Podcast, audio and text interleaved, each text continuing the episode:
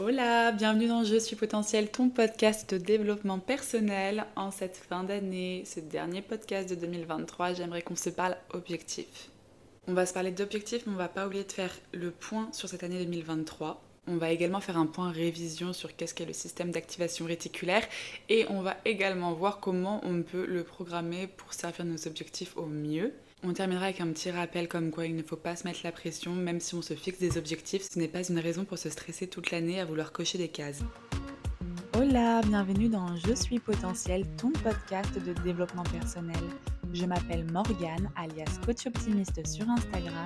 Je suis coach de vie. Toutes les semaines, je viens te parler de relationnel et de relations avec soi-même, d'hygiène de vie, de carrière et de spiritualité. Je te partage des clés d'épanouissement personnel, mon cheminement et l'évolution de mes réflexions liées à la connaissance de soi. Je crois que nous pouvons tous potentiellement être pleinement épanouis dans nos vies. Le tout est de libérer notre plein potentiel. Bonne écoute! On va bientôt entamer une nouvelle année, donc c'est 365 jours, 365 chances d'être un peu plus soi-même, d'être un peu plus au bon moment, au bon endroit. L'idée c'est pas d'être parfait, on n'est pas à la course à la perfection, mais simplement la course au bien-être, je dirais. Aujourd'hui, j'aimerais qu'on mette une direction. Les objectifs, ce n'est pas un plan d'action, ce n'est pas une liste de choses à suivre à la lettre, c'est simplement une intention, une direction, vois ça comme une boussole. On n'est pas là pour tracer ton avenir, on est là pour orienter ton système d'activation réticulaire, donc dit le SMART, dont je te parlerai juste après. C'est ce filtre qui va te permettre tout au long de l'année de reconnaître les opportunités pour pouvoir les saisir et ainsi te permettre de finir l'année en te sentant accompli, au bon endroit, au bon moment, juste épanoui. Déjà pour commencer, j'aimerais qu'on fasse un point sur cette année avant d'en fait laisser au passé ce qui appartient au passé, mais au moins célébrer tout ce qui a à célébrer et peut-être tirer des leçons, des choses qu'on aimerait faire différemment l'année prochaine. Donc c'est pas du tout obligatoire, moi je sais que c'est quelque chose que j'aime bien faire, ce petit point, donc si ça te tente, n'hésite pas à le faire, c'est toujours intéressant. Évidemment, il y a quand même deux cases. Il y a un peu la case des ce que j'ai aimé, les choses qui sont des accomplissements pour moi, les choses dont je suis fière. Et ça, c'est important de les noter parce que bah voilà, c'est des petites victoires qu'on a souvent tendance à oublier, laisser au passé. Mais en fait, cette année, t'as pas chômé, il y a plein de choses qui sont passées. Il y a également la case des choses qui t'ont fait mal, les choses qui n'ont pas été incroyables cette année, mais qui font partie de ton histoire et qui sont responsables, entre autres, de qui tu es aujourd'hui. Donc, à prendre en compte et ne pas ignorer. De mon côté, si je devais faire un récap, il y a bientôt un an, je me suis mise à mon compte en tant qu'auto-entrepreneur. J'ai également été diplômée de l'Institut international de coaching de Genève et certifiée par l'ICF, donc l'International Coaching Federation. Cette année, en fait, j'ai vraiment lancé ma carrière de rêve. J'ai commencé à coacher, on m'a fait confiance et j'ai vu des résultats incroyables sur mes clients qui me rendent tellement fière. Et j'ai également commencé à vivre mon rêve de digital nomade et j'ai voyagé dans 5 pays en vivant dans ces pays. Et c'est là que je me rends compte que vraiment, en 2022, j'ai mis en place des choses qui m'ont permis d'avoir une année 2023 au top parce que le fait de pouvoir découvrir le Mexique, le Panama, la Colombie, l'Italie et les États-Unis avec Los Angeles, c'est vraiment la concrétisation de tout ce que j'ai mis en place en 2022. J'ai également arrêté de fumer alors que ça faisait 10 ans que j'étais fumeuse, fumeuse à temps partiel. J'ai jamais été une grosse fumeuse, genre à me faire un paquet par jour, mais n'empêche que je fumais de manière très régulière et depuis 10 ans. J'ai également réouvert mon cœur à un homme, ce qui n'était pas du tout envisageable en 2022, où j'étais encore pas du tout prête. En 2023, j'ai, on va dire, surmonté cette peur-là. Bon, aussi vite commencé, aussi vite terminé. J'ai également, pour la première fois, posé mes limites et mis fin à la relation avant d'être à bout. Parce que moi, avant, j'étais le genre de personne qui, une fois qu'elle était investie, allait tenter le tout pour le tout pour le tout, jusqu'à ce que mort s'en suive. Enfin bon, j'abuse, mais vraiment jusqu'à être au bout du bout avant de laisser une relation. Aujourd'hui, quelque chose ne me convient pas, il y a une discussion, ça ne fonctionne pas, il n'y a pas de compromis, ok, c'est pas grave, on va continuer notre chemin chacun de notre côté. J'ai vraiment intégré le fait que tout le monde n'était pas fait pour rester définitivement dans ta vie, il y a des personnes qui sont de passage et c'est ok. En 2023, je suis également énormément sortie de ma zone de confort, ma spécialité, mais j'ai encore poussé le truc un peu plus loin. Notamment avec ce podcast, ça me faisait vraiment peur le fait de me montrer aussi nature peinture, me mettre à nu, me confronter à votre jugement. Au final, ça a été très bienveillant et ça m'a appris beaucoup de choses, notamment la discipline, j'y reviendrai tout à l'heure, mais ce podcast m'apporte énormément au quotidien et c'est vraiment un point de rendez-vous hebdomadaire que je suis fière de tenir depuis maintenant 6 mois.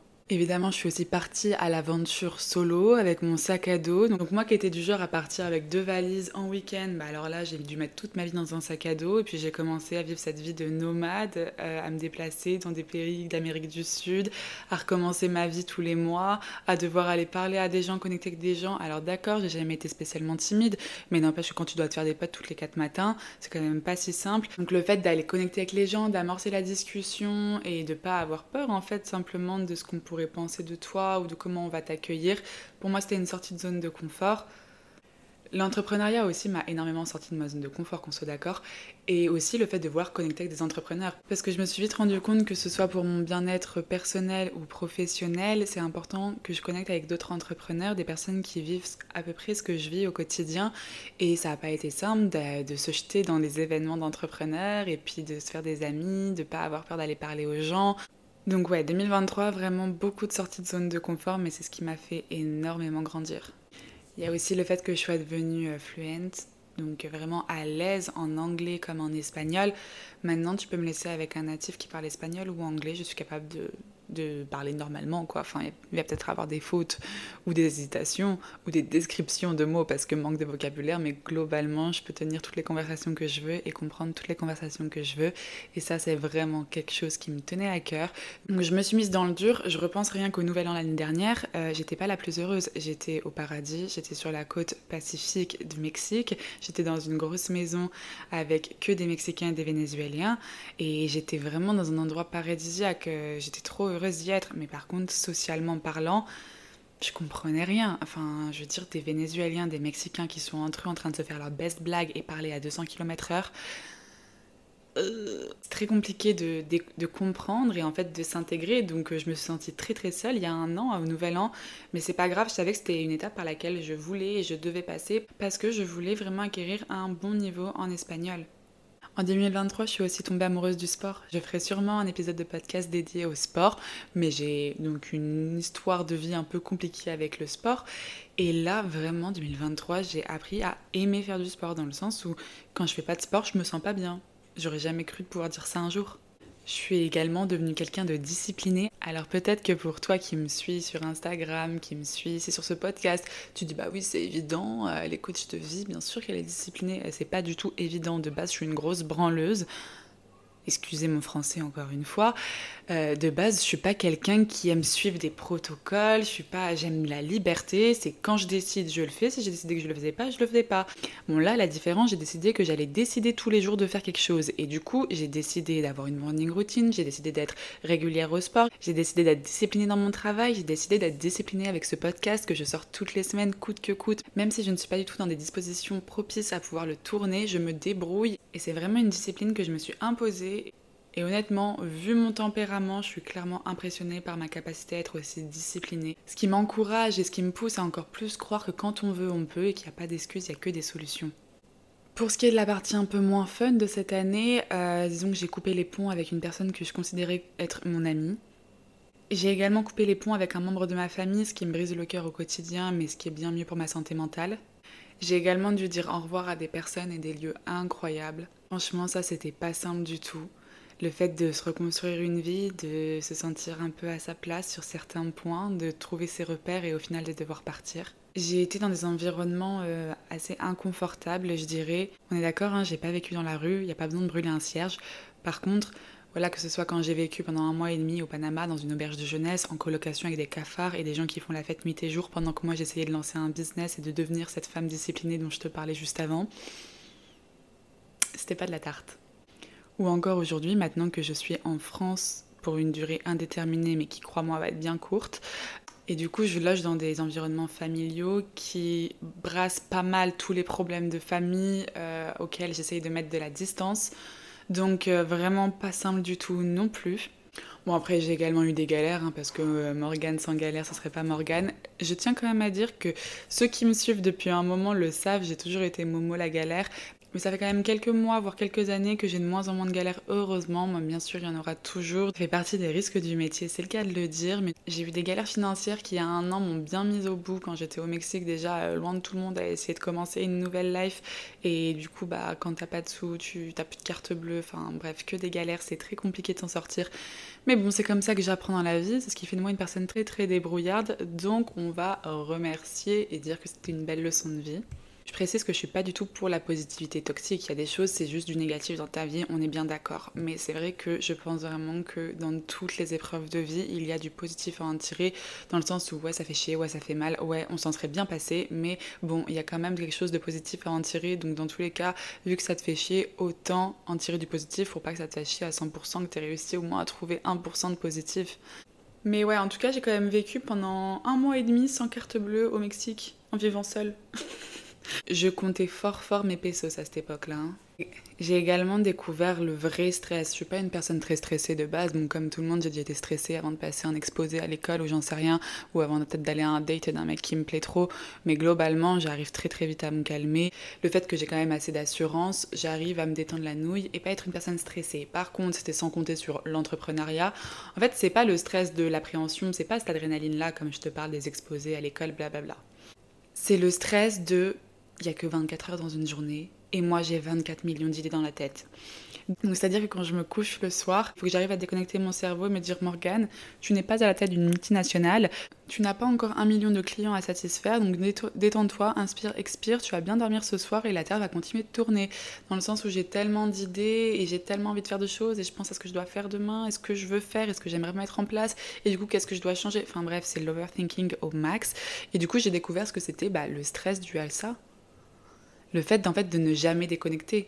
Que je suis tellement passionnée par ce que je fais, j'ai tellement envie de te retransmettre tout ce que je pense, tout ce que je vis, tout ce que j'expérimente. Du coup, même quand je suis sur des moments de vie personnelle, ce que j'expérimente, j'en tire directement des conclusions, des émotions, des sentiments, je fais des liens dans ma tête et du coup tout devient extrêmement clair et c'est quelque chose que j'ai envie de te partager, que j'ai envie de te transmettre.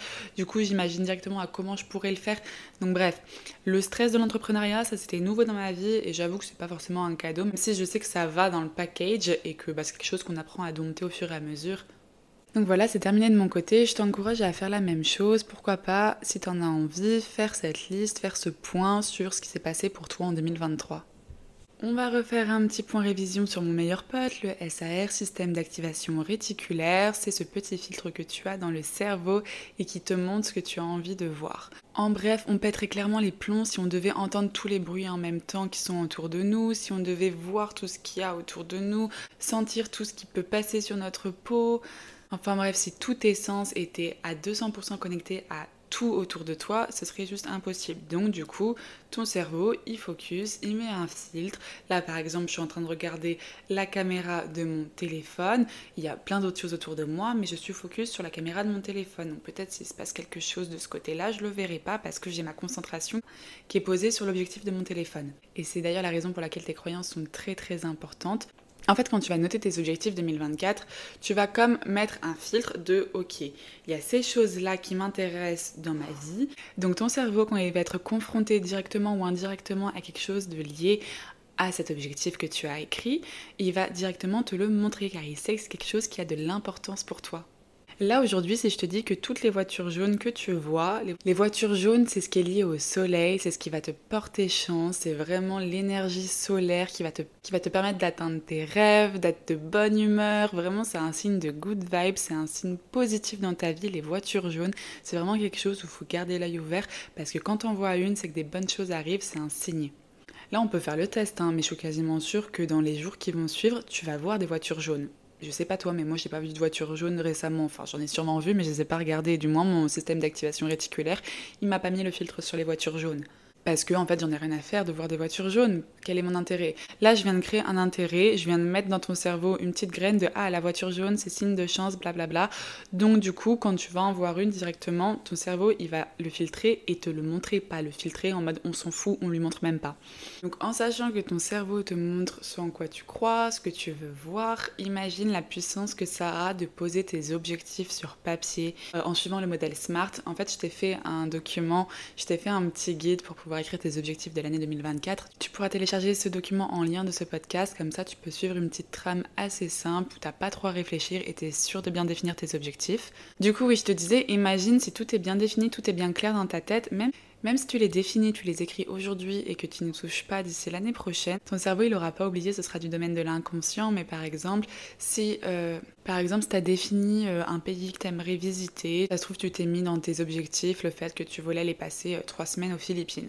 Bah en fait, peut-être que quand tu vas être au bar et que vous allez être à une grande tablée, tout le monde va parler, à un moment quelqu'un va dire le mot Philippines ou même le terme voyage solo qui te parle énormément aussi. Et ce qui se passe c'est que si en fait t'as pas défini clairement que tu voulais faire un petit voyage solo de 3 semaines aux Philippines, mais que ça t'intéresse au fond de toi, qu'on soit d'accord, c'est quelque chose qui te ferait vibrer de fou, mais tu l'as pas défini clairement, du coup tu vas peut-être l'entendre, mais ton système d'activation réticulaire il va pas le faire venir à toi, il va pas y avoir le petit tilt de mode eh oh cette discussion elle est pour moi, alors que si tu l'as posée sur papier, directement ton cerveau il va porter son intention sur voilà le voyage solo, sur les Philippines, donc tu vas entendre à l'autre bout de la table quelqu'un qui est en train de parler avec quelqu'un d'autre des Philippines. Et ça va monter directement à ton cerveau, du coup, tu vas pouvoir changer de place, t'installer à côté d'eux et dire « Eh oh, j'ai entendu que ça parlait des Philippines, moi ça m'intéresse de fou ». Et hop, amorcer une conversation et peut-être discuter avec des personnes qui ont les mêmes projets que toi et te retrouver à partir, peut-être pas en voyage solo, mais en groupe, en Philippines, le mois prochain. Donc ça, c'est l'exemple parfait quand je te dis ça te permet de voir les opportunités qui vont être liées à tes objectifs. Clairement, on peut pas être sur tous les fronts, donc c'est pour ça que définir clairement ce que tu veux dans ta vie, ce que tu veux pour 2024, c'est le meilleur conseil que je peux te donner. Honnêtement, moi je finis cette année en étant pleinement épanouie, j'ai accompli tout ce que je voulais faire. Il y a peut-être 1 ou 2 trucs que j'ai pas accompli, mais c'est pas grave, je le ferai l'année prochaine, enfin il n'y a pas d'urgence. D'ailleurs, on en vient au dernier point, le fait de pas se mettre la pression. C'est pas la to-do list qu'il faut avoir fini de cocher le 31 décembre 2024, sinon ta vie est foutue. C'est une intention, c'est la direction que tu veux pour ta vie en 2024. C'est ce qui va te permettre d'avoir beaucoup plus de chances de l'accomplir. Ça se trouve, tu n'accompliras pas les 100% de tes objectifs, mais n'empêche que tu vas peut-être accomplir 70%, 80%, et ça, c'est juste énorme, crois-moi. Et pour ce qui ne fonctionnera pas cette année en 2024, tu pourras de là en tirer des pistes d'amélioration, voir un peu qu'est-ce qui n'a pas marché, pourquoi ça n'a pas marché, est-ce que tu avais vraiment les bonnes motivations, ou peut-être que tu faisais ça simplement pour le regard des autres et que en cours d'année tu t'en es détaché et que du coup c'est pour ça que tu n'as pas accompli cet objectif. Et voilà, on arrive à la fin de ce dernier podcast de 2023. 2023, c'est, je le redis, l'année également où j'ai dépassé ma peur et j'ai lancé ce podcast. Donc je suis vraiment reconnaissante pour toutes les personnes qui m'écoutent, les personnes qui me soutiennent, qui me laissent des petits likes, des petits commentaires. Et j'espère de tout cœur réussir à avoir l'impact positif que je rêve d'avoir dans vos vies. Voilà, c'était le petit mot love de la fin. Je te souhaite une belle année, un bon réveillon. Que tes plans, ce soit de rester chill chez toi, à écrire ta liste d'objectifs 2024 en bouffant du popcorn et buvant une coupe de champagne ou de te retourner le crâne dans une maison en station avec tous tes potes. Quoi qu'il en soit, je te souhaite de bien fêter ça et de bien commencer l'année 2024. Ça va être un plaisir pour moi de t'accompagner, entre autres à travers ce podcast durant cette année. Je te fais des gros bisous et je te dis à bientôt.